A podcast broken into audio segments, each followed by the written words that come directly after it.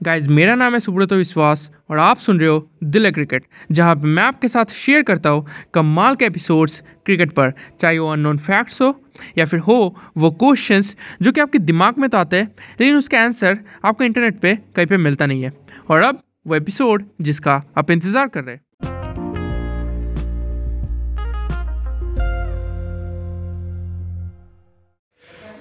Guys तो India और south Africa के बीच टेस्ट सीरीज़ ओवर हो गई है।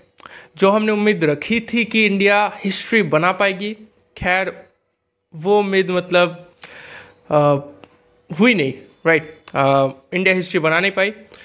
लेकिन आज उसके ऊपर बात नहीं करेंगे। आज बात करेंगे उसके ऊपर जो कि आगे है यानी ODI series right ODI series के ऊपर बात करेंगे। और आज की वीडियो का टॉपिक है तीन प्लेयर्स के नाम बताऊँगा जिनके लिए ये ODI series make it or break it do or die series हो सकती है। ए, मतलब ये सीरीज़ इन तीन प्लेयर्स के लिए बहुत एक इंपॉर्टेंट सीरीज़ हो सकती है। ए, हो सकती है नहीं मतलब होगी।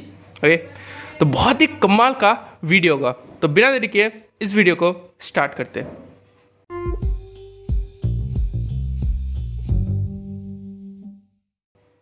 जो पहला नाम है वो है शिखर धवन का। और शिखर धवन का परफॉर्मेंस लिमिटेड ओवर्स क्रिकेट में काफ़ी अच्छा रहा है। और अगर आईपीएल को भी जोड़ दें तो उनका परफॉर्मेंस बहुत ही कमाल का है। उन्होंने ढेर सारे रन्स बनाए आईपीएल में।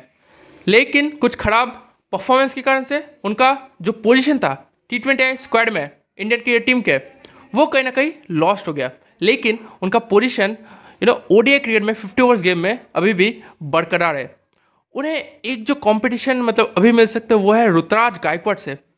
ऋतुराज गायकवाड़ जो कि अपने टॉप क्लास फॉर्म में है। ये उनका फॉर्म बहुत ही अच्छा है, कमाल का फॉर्म है राइट तो उनसे कॉम्पिटिशन मिल सकता है और ओपनिंग ऑप्शन इंडिया के पास बहुत ही ढेर सारे हैं रोहित शर्मा, के राहुल, यहाँ पे देखा जाए मयंक अग्रवाल भी है राइट तो ये जो ओडीआई सीरीज़ है, ये उनके लिए बहुत एक इंपॉर्टेंट सीरीज़ होने वाली है आई होप कि वो सीरीज़ में ढेर सारे रन्स बनाएँगे और अपनी पोजीशन और भी मज़बूत करेंगे। उनकी एज अभी थर्टी सिक्स ईयर्स है और next year ODI World Cup भी है 2023 में वे तो less than one and half years बचा है ऑलमोस्ट एक से डेढ़ साल बचा है ए, तो आई होप कि उनका परफॉर्मेंस और भी निखर कर आएगा इस सीरीज़ में।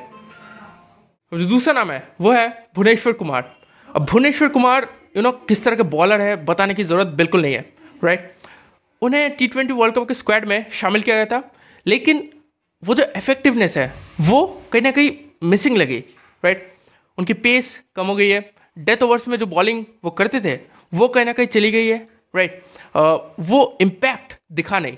राइट उसके बाद टी न्यूजीलैंड के खिलाफ टी ट्वेंटी सीरीज़ में उन्हें सिलेक्ट किया गया, जहाँ पे उनका परफॉर्मेंस अच्छा था। बहुत ही अच्छा था। ऐसे नहीं कह सकते बहुत ही खराब था अच्छा था। राइट लेकिन भुवनेश्वर कुमार के करियर में काफ़ी सारे इंजरीज आई है। इंजरीज से जूझते हुए आए और डेढ़ साल का ऑलमोस्ट टाइम बचा है। Two thousand twenty three World Cup के लिए। तो यहाँ पे जो सीरीज़ है, काफ़ी इंपॉर्टेंट हो सकती है भुवनेश्वर कुमार के लिए। उन्हें एक जो कंपटीशन मिल सकता है, वो है दीपक चहर से। वो भी मतलब सेम स्विंग बॉलिंग करते हैं और बैटिंग भी उन्हें आती है राइट और भुवनेश्वर कुमार भी बैटिंग कर सकते हैं, लेकिन इफेक्टिवनेस उनकी कहीं ना कहीं कम हुई है। तो सीरीज़ बहुत ही इंपॉर्टेंट होने वाली है भुवनेश्वर कुमार के लिए। तीसरा और आखिरी नाम है, वो है रविचंदन अश्विन का। अब अश्विन लिमिटेड ओवर्स क्रिकेट से काफ़ी दूर रहे, काफ़ी लंबे समय से दूर रहे। लेकिन टी ट्वेंटी वर्ल्ड कप में उन्हें चांस मिला और उन्होंने निराश नहीं किया। उनका परफॉर्मेंस काफ़ी अच्छा रहा है। तो अभी उन्हें ओडीआई सीरीज़ के लिए भी सिलेक्ट किया गया है और काफ़ी सीनियर प्लेयर है राइट आईपीएल में भी उनका परफॉर्मेंस काफ़ी अच्छा रहा है। वेरिएशन उनके पास काफ़ी है राइट वहाँ पे वाशिंगटन सुंदर, जो कि अभी इंजर्ड है, वो अगर ठीक हो जाता है तो कहीं ना कहीं एक कॉम्पिटिशन मिल सकता है राइट तो ये सीरीज़ भी काफ़ी इंपॉर्टेंट है यू नो 2023 वर्ल्ड कप के नज़रिए से। तो यू नो ये तीन प्लेयर्स रविचंद्रन अश्विन कह सकते भुवनेश्वर कुमार और शिखर धवन। काफ़ी इंपॉर्टेंट होने वाली है ये सीरीज़ इन तीन प्लेयर्स के लिए।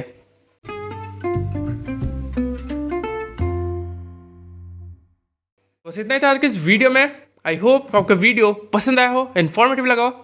अगर लगा तो अपने दोस्त के साथ ज़रूर शेयर कीजिए। आप मुझे फॉलो कर सकते हैं, आप जिस भी प्लेटफॉर्म पे अभी सुन या फिर देख रहे हैं। आप सुन रहे होगी और एक अमेजिंग वीडियो में, क्योंकि दिल में क्रिकेट इसलिए दिल में क्रिकेट धन्यवाद।